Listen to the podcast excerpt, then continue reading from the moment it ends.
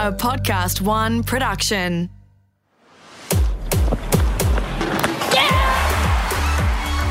Hey, I'm sports journalist Sam Squiers. Welcome to On Her Game. My earliest memory of the Australian Rugby Sevens team was watching this powerful, super strong, and incredibly fast winger tearing up her opposition. Her name is Ellia Green. I published an article about her in 2014 before she represented Australia at the 2016 Rio Olympics. And she said in that article, We do everything the guys do. We're at the top of our game. Why wouldn't you want to watch us? Well, people are certainly watching now. And it's been incredible to watch not only the rise of the women's game, but of Ellia herself. What first struck me about Ellia is her physical strength, her stature, her muscles, her power. So it kind of makes sense that she was pumping weights as a 12 year old every night in her bedroom to build up her muscles, just like her sporting heroes. But it's her inner strength off the field that makes her even more remarkable. She's dealt with a lot fitting in, bullying, and the heartbreaking loss of both her parents. Ellia had me in tears as she talked about her mother. And I kept thinking if my daughter ever talks about me the way Ellia talks about her mum, then I'll know that I've done an incredible job as a mother. I had a giant afro. I had this really big, crazy hair, and um, which used to drive my mum wild because she had to brush it. And um, you know, my mum is a, a Polish Polish lady, and um, so she's not, you know, hasn't grown up with uh, Fijian hair. So, it's, you know, her learning to brush it and maintain my hair wasn't the easiest task either. So I had just this wild afro. Kids used to call me Macy Gray in kindergarten. I was um, really different. Like I was maybe one of the only brown kids in my school. 'Cause I, I grew up on the Central Coast, my brother and I, and um, yeah, where there was it wasn't very multicultural. So um, felt like I really stood out with my my big hair as well. So um, yeah, I was very quiet, very shy, and I barely spoke a word. Because you were born in Fiji Yeah, and then adopted from with by your parents um, when you were two, is that right? Oh no, I was adopted from the hospital. So I Yep. was adopted from birth, and then uh, my parents moved to Australia in 1995, 96. When you were how old? I was about four, three or four years old. So they lived in Fiji with you? You you all lived in Fiji Yep. when you were born? Yeah, we lived in a beautiful place called Pacific Harbour, and um, my parents fell in love with it. So they um, they also wanted us to live there, so we wouldn't forget the culture too quickly. And you know, we were raised in that environment as um, as babies. So when I say we, my brother and I, my brother was adopted before me. Um, his name's Mitch. Fijian is Mitieli. And um, we were raised by my English dad, Evan Green, and my Polish Australian mum, Yolanta Green. Nice. And they are just the greatest gifts that God ever gave to me. They gave us a life that I could, I'm just so grateful for, and I'll I love them forever, and can and always honoring them every time I play, even when I wake up in the morning. Yeah, you have your mum's name, don't you, on your um on your wrist as well when you play? Of course, every game I've played in my career, um, she's written on my wrist, and I look up to the skies and I imagine her watching me. Um, you know, she's she's got the best seats in the crowd. You know, watching from above with my dad as well. And I always picture my mum and dad sitting on the clouds watching watching me run out. Oh, Yeah, but I pray pray to her every time. very, very special. We're going to talk about your mum a little later in the podcast, but I want to pick up on something that you just said about the diversity on the Central Coast. When you were little, there was not much at all. Yeah, look, Central Coast is a very beautiful place, but I'm not going to lie, I did get bullied quite a lot at school for just being brown, to be honest. Like, kids would be saying, like, you need to wash your skin, you're dirty, you're, you know, the N word, every word under the sun. And um, I already was pretty confused because my mum's white. So um, at this stage, my dad had, pa- had passed away when we moved to Australia. So my mum was um, just ra- raising us on her own, and I still didn't see any difference in our skin color. You know, I obviously she had this beautiful fair white skin, and I and my brother and I had the brown skin, but I never saw the difference.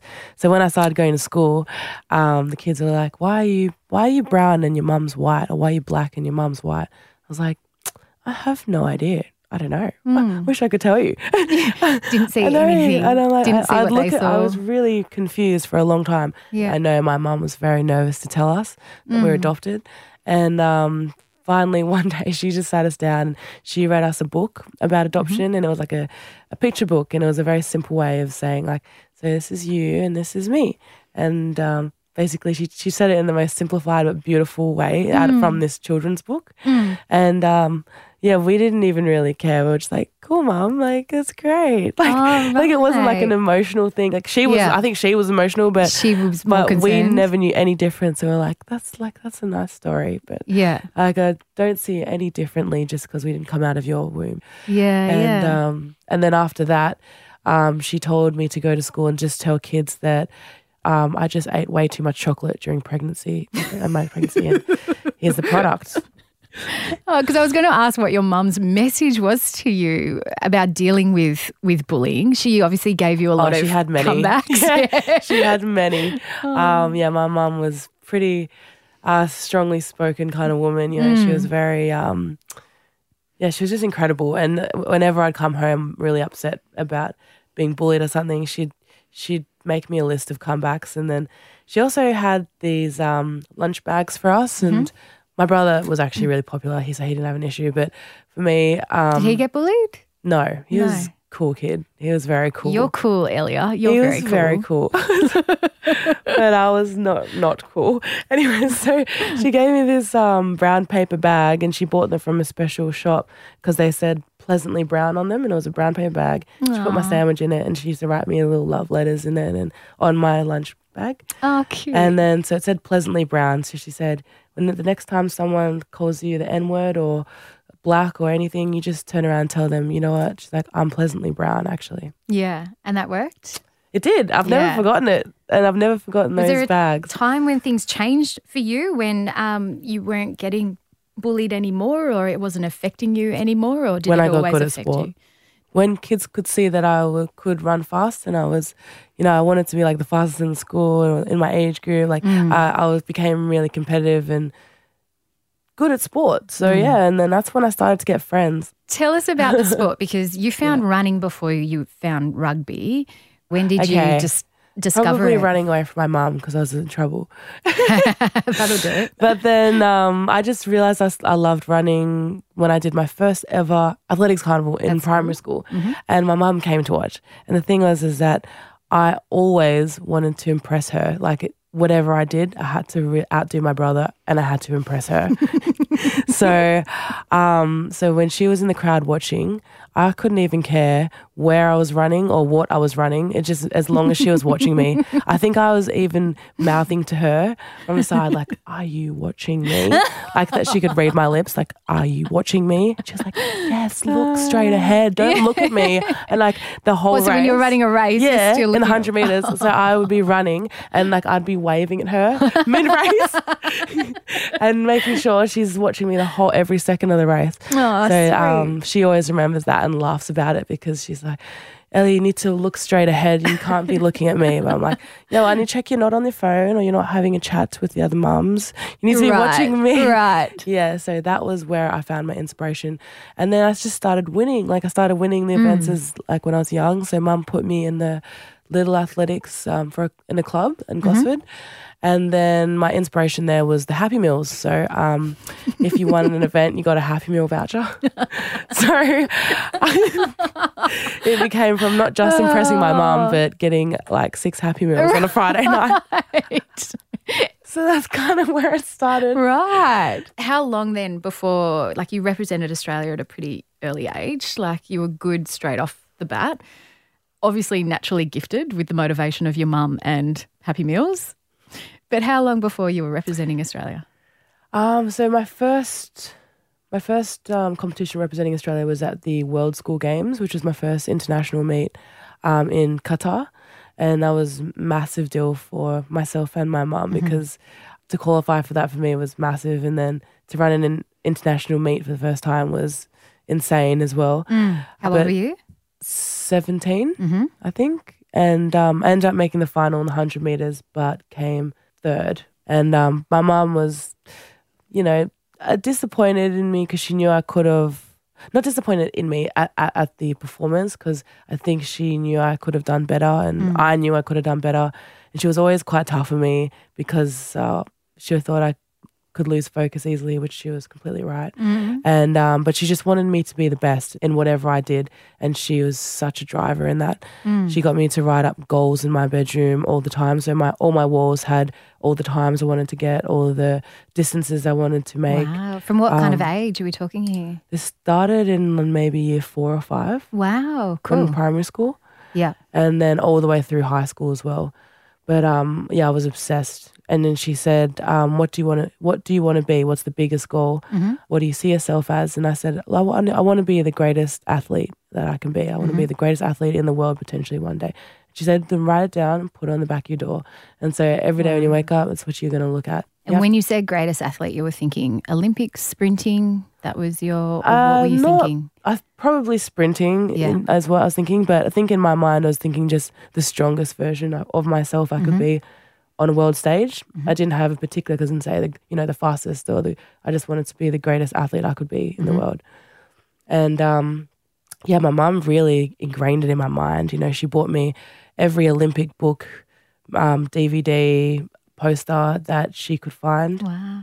And then also someone else who was a really big Mm-hmm. Olympic inspiration was that um, my godfather, family friend, was Peter Brock. He was um, Australian, yeah, obviously, Racing car driver. yeah, legend. legend, yeah, Rocky. yes, that's right, yeah. So and he, um, because my dad was a racer as well, so my dad was a rally driver, so they yes. were, yeah. So my dad used to um, navigate for him as well, Wow. and vice versa. They worked together Yeah. in a few things, but um, spent a lot of time on the farm with with the Brocks, and he he went to the Sydney Olympics, and he gave me the whole Sydney Olympic uniform because he was one of the mentors for the swimming team, Oh wow. and so he said, "Ellie, I want to come back." He's like, "You'll get the whole."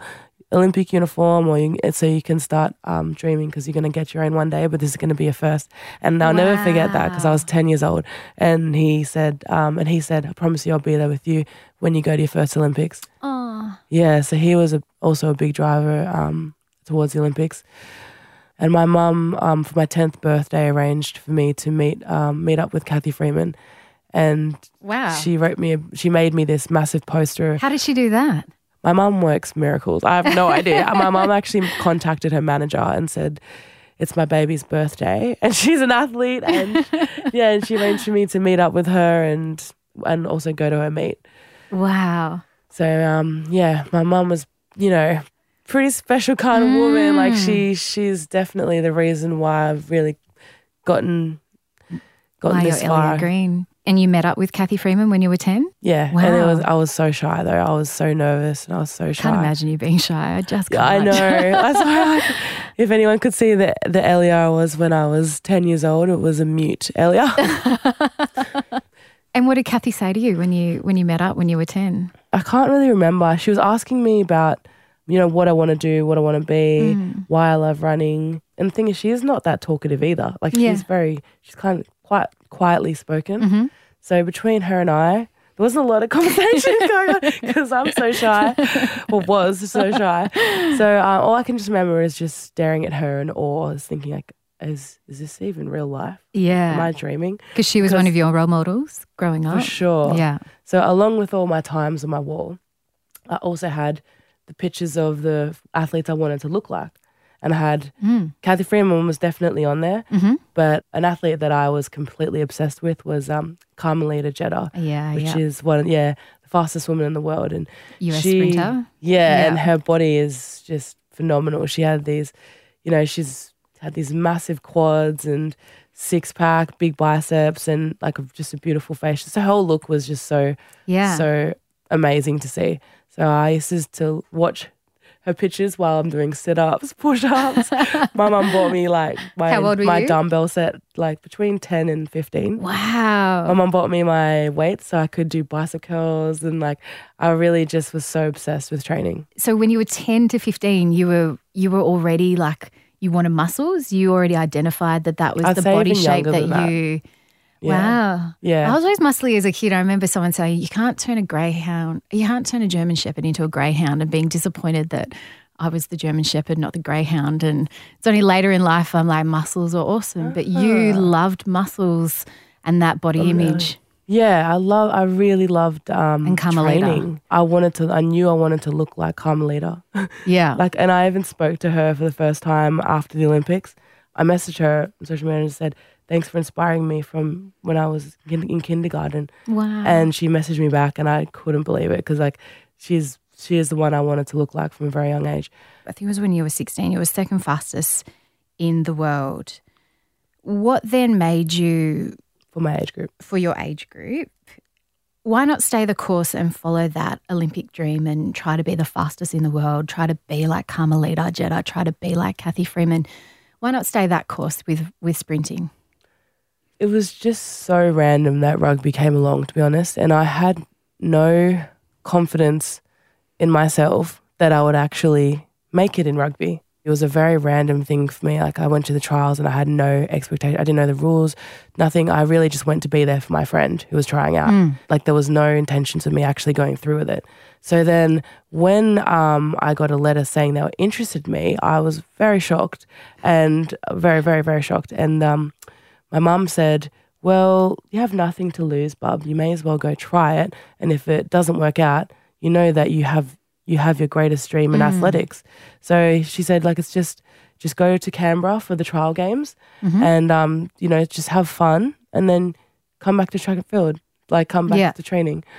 And uh, she was very unsure as well and I had no Because it was so new. no. We weren't exposed to women playing rugby that much back then No. either. Sevens was a That's new right. concept as well. So yeah, I wasn't expecting to get picked, and then literally from that trial in Melbourne to the trial in Canberra, it was three months until I debuted for Australia in America. So it was like And you didn't know the rules when you went to the trials. No, I didn't know. I barely. I think I'd ever watched one rugby game or something like Wow. before that. Yeah. Um, So you had a crash aside course. from watching my brother play, but like watching an international game or anything. Mm. But yeah, I didn't. I honestly didn't have any like real interest in rugby at all. Mm.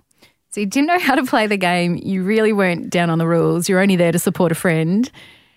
Why, don't take offense, but why do they choose Ellia Green? Why did you get the call up? Well, I still couldn't answer that for you now, but I, I, I got, I did get very lucky to be honest. I was in the right place at the right time. You know, I really wasn't going to go to this trial, but the thing is, we were running on Fiji time. So my friend I didn't mention is she's Fijian too, and Fijian time is Fiji time is like forty minutes late. So we missed the whole introduction. The whole like You did? yeah, they, they did a whole introduction about rugby sevens, and there was like quite a lot of mm. girls in the room, and we arrived late. They weren't doing anything too difficult. They were doing passing drills. They're doing jump jump tests, and then they were doing a sprint test. So I, that was the only thing I got excited for because I was like, yeah, cool, we can run. Like, I want to see how I go against these footy you jump? Um, yeah, and I, I used to do triple jump and long jump, so I like I like the athletic test, like the testing. Yeah. Um, so um, yeah, I, I guess they literally just picked me from that because I certainly didn't have anything else to offer at the trial besides maybe a nice smile. Like, I knew I was out of my depth being there at, my, at that first tournament. I, I debuted in Hu- Texas, Houston, and um, I knew I was out of my depth being there because I still didn't know the rules very well. I didn't understand the game. You know, I was playing amongst this these amazing rugby players that were very experienced. You know, they were a lot older than me, and um, all I could do was run. So I said to mum, like, Mum, I don't think I deserve to be here. Like, I, I just don't think I'm ready, but they think I am. And mum said, you know what, bub, when you just, when you get that ball, you just run as fast as you can and don't look back. She always says, imagine um, there's like a big scary dog chasing you or something, and you have to get, you have to get to me because I'm waiting for you at the try line. So Right. she'd she'd have all these analogies where she'd say, um, you know, to imagine me at the try line or something. She knows that'll make me run. So In that three months, what was your crash course in rugby rules and getting to know the game? What was that like? How did you do it? to me, to be honest, because the, the coach at the run. time knew that I had no idea what I was doing half the time. Like he knew that I didn't know a lot, and um, so he said, he said, all we want you to do is get the ball in your hands and run. That was the like, that was what they'd just say to me. So, you know, if I if I didn't get tackle, that was great. And if I mm. did, you know, I was making a lot of mistakes, like getting tackled out, or mm. you know, I, I, I just didn't really understand the game mm. that well in the beginning, obviously. So definitely, you know, have had to learn a lot about this game because there's so many different components to know about in sevens. Yeah. Did you go um, well in that Houston, Texas um, tournament? I can't really. I think we did all right, but we weren't really winning any tournaments at this stage. Like New Zealand was winning most of them, but we weren't right up there. I think we were around fifth, sixth kind of Yeah. ranking. But um, yeah, I don't, I don't really remember. Or I do remember scoring my first try against New Zealand though, Yeah, right. That was your first and one ha- against New and doing a ridiculous try celebration, which I've never lived down since. To the girls that were What playing at that time, oh, I had the biggest carry on because I was so excited, and like it was my first ever international try, and I think I like. Jumped in the air, maybe even threw the ball in the air. Like I had the biggest carry on, and then I got told if I ever do that again, I'm getting taken off straight away. so uh, I didn't start hearing about it for quite a while. I bet they still bring it up. Um, were your teammates understanding? How are your teammates reacting to this girl who's just come and just knows how to catch the ball and run? I think they wanted to kill me. To be Yeah. honest, it's just it was just very competitive, obviously for positions, and Mm. you know I was obviously the new kid on the block, so nobody likes it. Losing a position to the new kid, and it always becomes a bit more competitive in Mm. that kind of environment. So when it came to contact and stuff, you know, I think they really wanted to prove a point to me, like. Listen Mm. here, kid. If you want to, if you want to play with the big girls, then you have to, t- you have to be able to, to take a hit. Mm. So I re- they really roughed me up quite early at that stage, and it was a completely different team as it is now. And they were very, um, they were extremely physical, and they were, they were pretty brutal kind of girls from 15's background as well. Yeah. So Mm. yeah. they taught me taught me pretty quick, yeah. taught me a lesson. I published an article on my website, Sportette, way back in 2014 on you. And in that, you said, you were quoted, you said, We're number one in the world this season, yet nobody seems to know about it.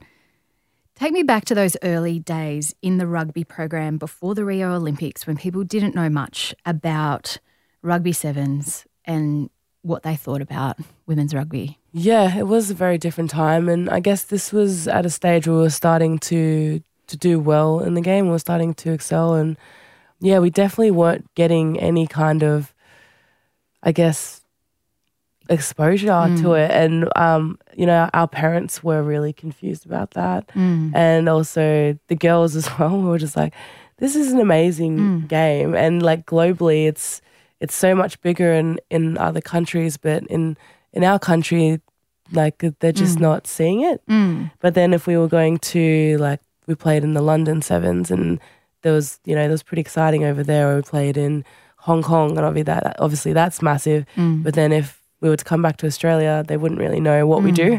So that was, it was it was just a little bit upsetting, I guess, at the time to know that um, we hadn't quite made it yet. So we, mm-hmm. you know, having the Rio Olympics coming up soon was massive motivation for that too. Like mm-hmm. you know, we can create serious legacy for this game mm. and for for our sport. So that was definitely you know something that we had in the back of our back of our minds as well mm. to leave a legacy for this game.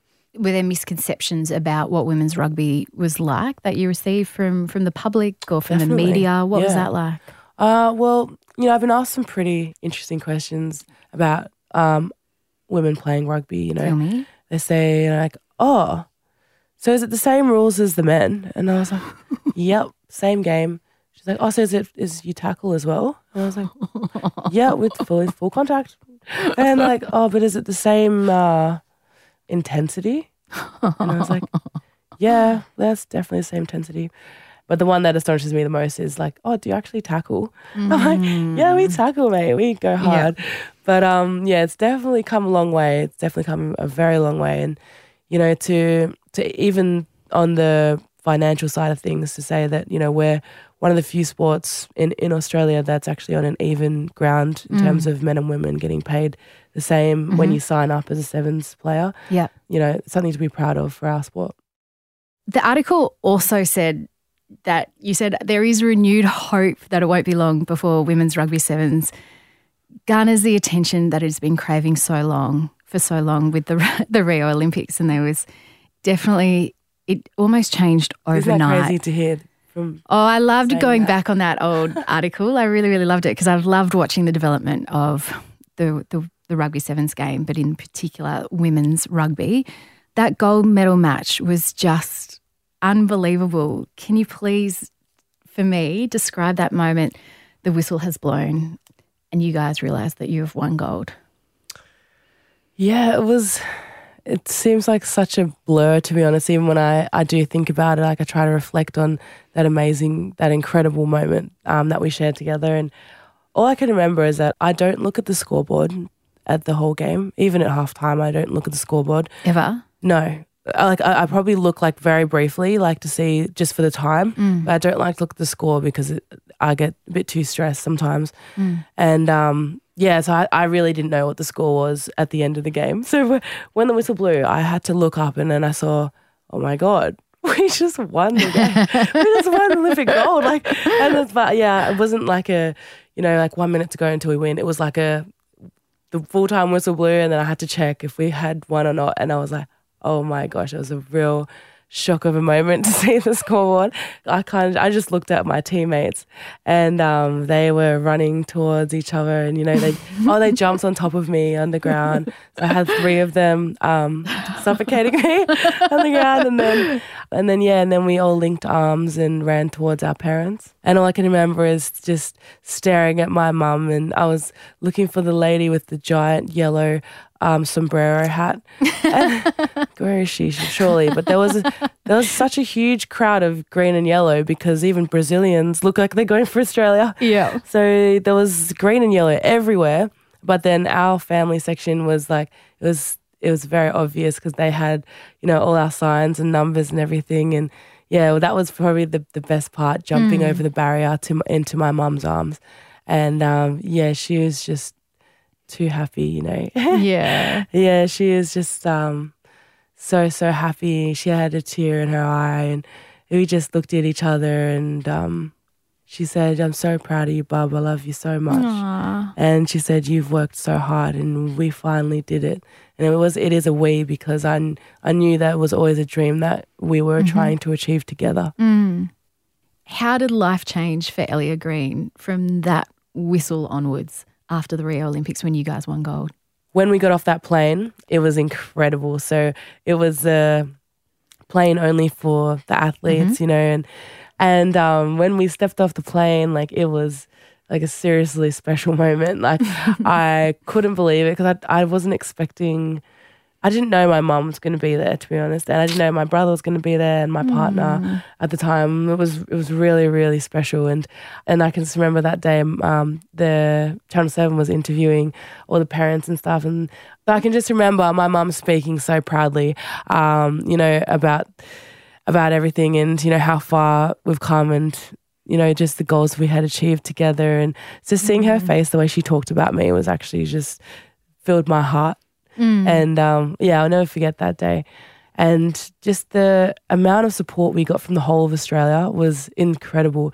We were in such a bubble in Rio that we didn't quite realize, you know, what was going on back home. So when we got off that plane, you know, it was very obvious that like, wow, we've really done our country proud. And it's this is um this is quite a special moment in history to remember. It was almost just like overnight, people's perceptions of the game had changed, hadn't they? Yeah. From what you're describing Fully. beforehand.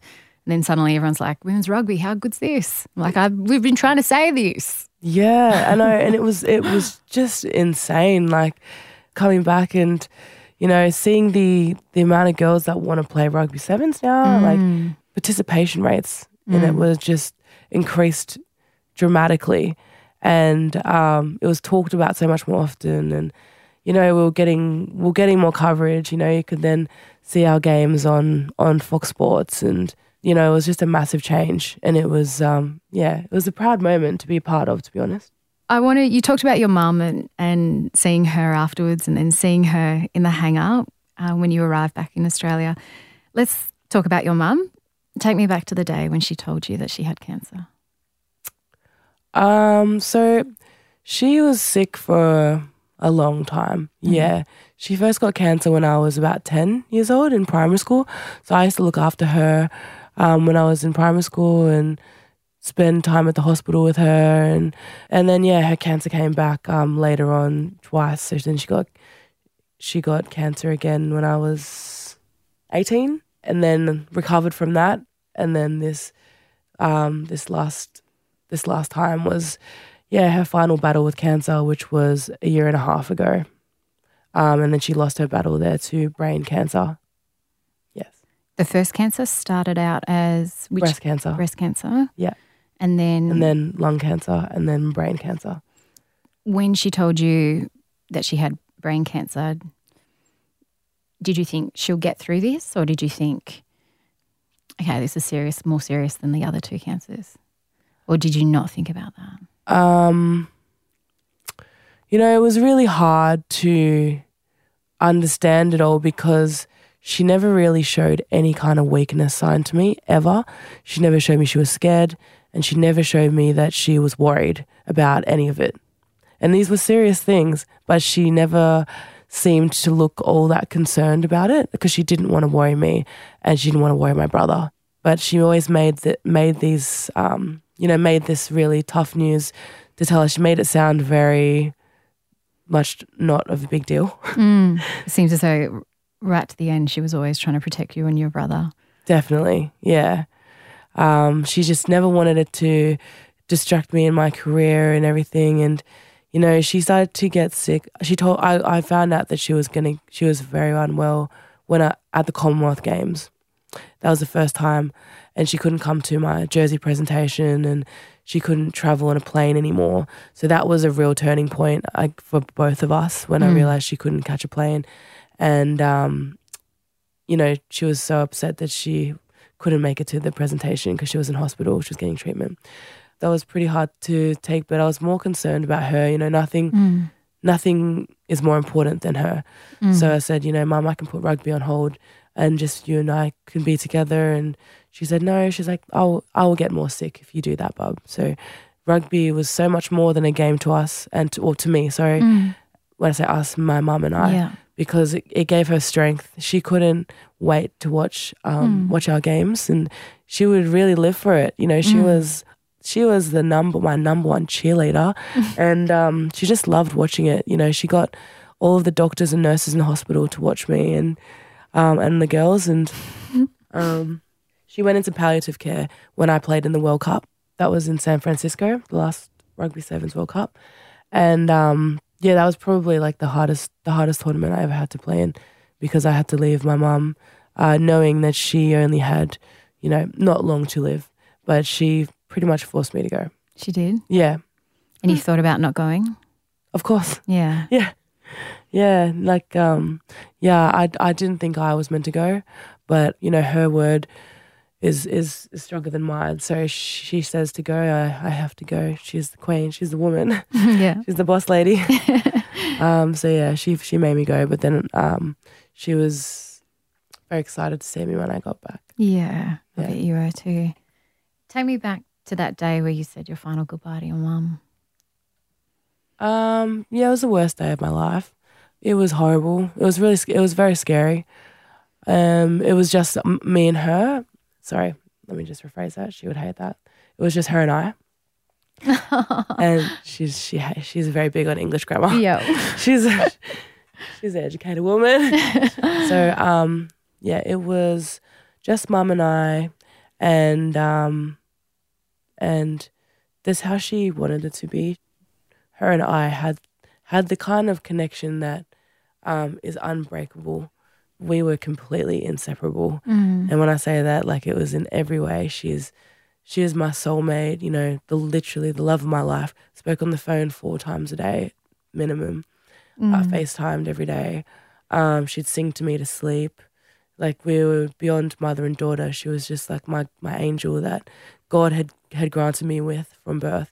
So this was how she was going to leave leave the world, which was um, in my arms together, holding hands, just her and I. And um, yeah, it was it was a very very scary scary moment, but at the same time, I wouldn't have picked it to be any other way because it was her and I, and um, I'll never f- never forget that or the love that she showed me, and showed me and, and gave me. I've I've never felt a love like that before, and I never will. That's so beautiful. Did you have time to process it? Like, in that she would always try to protect you and your brother, did you get time to process and to understand that this was going to happen, or did it kind of, in a way, when you were there in that final goodbye, like, okay, this is it. Did you get time to realize that that was what it was going to be like? No, I had no idea that what it was going to be like. And to be honest, I never thought the day would come because I just thought mum was the strongest woman I, I, I ever knew and the bravest and the toughest and the strongest. So um, I thought this woman was invincible, to be honest. So when it got to the stage, I was like, surely not. This can't be happening. I just didn't expect. I just didn't expect it to happen. I mean, you can't. No one can expect this to happen. But my heart just completely sank to the ground when it happened, and yeah, it's taken a long time to, to you know, to adjust to normal life again after that. Mm. It was really, really hard. Was horribly depressed for a long time. How did you find that strength and that motivation to continue on with your sporting career after that then? Or how long did Well- it take? Did you take some time off the game? Did you I was going to quit for sure. Yeah, I was. I couldn't go back to training because it was too hard. You know, I was. I was really, really, really depressed. And then my the only reason why I, um, you know, went back is because my brother had this chat with me, and I'll never forget. it, And he said, "If you don't, you know, continue to play because of this," she said, "Mum would be so disappointed." she would be so disappointed that you wouldn't do that if you would do that. So, um, you know, when he said that, you know, it really hit me hard because I was like, oh, I, the last thing I'd ever want to do is to disappoint her. So, um, you know, I, I thought about it for a while. I took I took some time off training, obviously, and then when I built up the courage to go back to training again, my teammates were just like the greatest, you know, the greatest gift to me that I, you know, I will never forget when I had that first day back at training. And you know they they didn't bring it up at all and or anything. They just you know they were just so excited to see me back at training. And Yeah. they knew that I couldn't talk about it for ages. And the fact that I'm even telling talking about it right now with you is really um a sign that I've you know I've found strength even within myself because this isn't a normal conversation for me Mm. at all It's not. no and I don't usually talk about it but it's something that um you know I'm hoping that can help other kids that are grieving over a lost parent or other kids that not just kids other people that are suffering from depression or Mm. or anything because I'm hoping that my story can one day you know help someone else because I know I came out of a deep dark hole that I, I didn't I didn't think I could come out of Mm. Your teammates, you talk about them rallying around you during that time because you girls, you just you live together. You've gone through so much together. You've you're like sisters, aren't you? Like having to be together all the time and be this team and Yeah, that's right. We spend so much time together, and our families are very close as well. You know, they have a group chat which they're constantly writing on and updating each other. My mum was very active on that group chat, and um, you know they're always saying like, you know, game starts in ten minutes. They're kicking off. Like if we're anywhere we're overseas, obviously the times are outrageous to watch here back home. So they're always, um, you know, communicating through that. And um, at the Olympics, you know, they stayed. A lot of them stayed in the same accommodation at this big party house with all the parents. And you know, my mum was very close with um, quite a few of the, the girls' parents. So it's definitely a very close, connected group of um, of families, and it just shows how much these girls value family and their their their reason for wanting to perform is is for their families, and certainly my biggest why in life, not just on the rugby field. did it bring you and your brother closer together? It definitely changed my brother, um, so my brother and I's relationship, um, in terms of we don't have a huge family, so obviously it's you know, obviously losing dad as well. We know we have to to be close. We have to look after each other. So I we do try not to have our arguments, you know, but we have a few tiffs here and there. But um, at the end of the day, I really just um, I love him to pieces, and you know, we have to look after each other always. What do you want to show girls, little girls, about being muscly and being sporty? What's your message to young girls?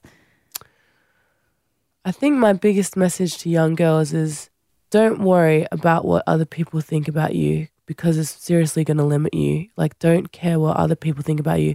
It's called FOPO. You know, people say FOMO, fear of missing out. FOPO is fear of people's opinions. And if you worry so much about what people think about you, you're not going to you're not going to take another step forward because that's going to really hold you back. So don't worry about what your friends are doing. Don't worry about what other people are doing. Don't even worry about the girl in your team is doing. Just worry about yourself, or sorry, not even in your team. What in your maybe in your job or anything, whatever it is. Just worry about yourself and what you want to do and how far you want to get. And there's there shouldn't be any limitation in that if you um if you're not concerned about uh, what other people think of you or what you're doing. Good message. What's next for Ellia Green? Is that it for sprinting at Olympics? Is that that door completely shut now? I wouldn't say completely shut. It might be just slightly ajar. Yeah, I don't know. I I don't really know what's in the cards in terms of um, you know, the next sport for me or anything. You know, my next main goal is obviously us winning back to back gold in Tokyo. But um, you know, I'll always be a sprinter at heart as well because that's where I started and you know, I reckon I'll still be doing track and field at the old senior meets when I'm when I'm 80. if I last that long, but you know, it's like I guess fitness and training has definitely become a way of life for me, and it and it um, for me training and being the strongest version of myself physically definitely makes up for um, you know the mental side of things for me because I know I can be very down and feel lonely at times. But I know that when I'm training, it definitely um, assists me with my mental health. So that's always been something something that I use a lot. So I find that you know my coach he works with me very well. I work I try to work with him well. I know I drive him wild as well, but um, he knows that um, the best environment for me is when I'm training because if I I am too isolated, I get too I get a bit depressed. And me being in a training environment is definitely good for my mental health. Another good message if you could go back and talk to your 10 year old self, what would you tell your 10 year old, your little Ellia Green? I'd tell her to be to be braver. you know, I was I was so scared of bullies and so shy and so nervous to be around people because of because of my skin color and what they thought of me and the way I looked. And I'd say to her, you know what? Be brave because you you are a beautiful person, and um, to be brave and be confident. You're very brave and you're very confident, Ellia Green. Thank you so much for coming on on her game. Thanks for having me.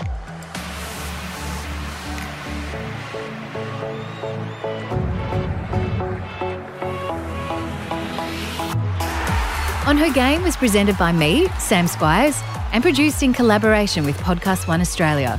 Producer Lindsay Green, audio producer Darcy Thompson, executive producer Jennifer Goggin. For more episodes, head to podcastoneaustralia.com.au, download the free Podcast One Australia app, or search On Her Game podcast.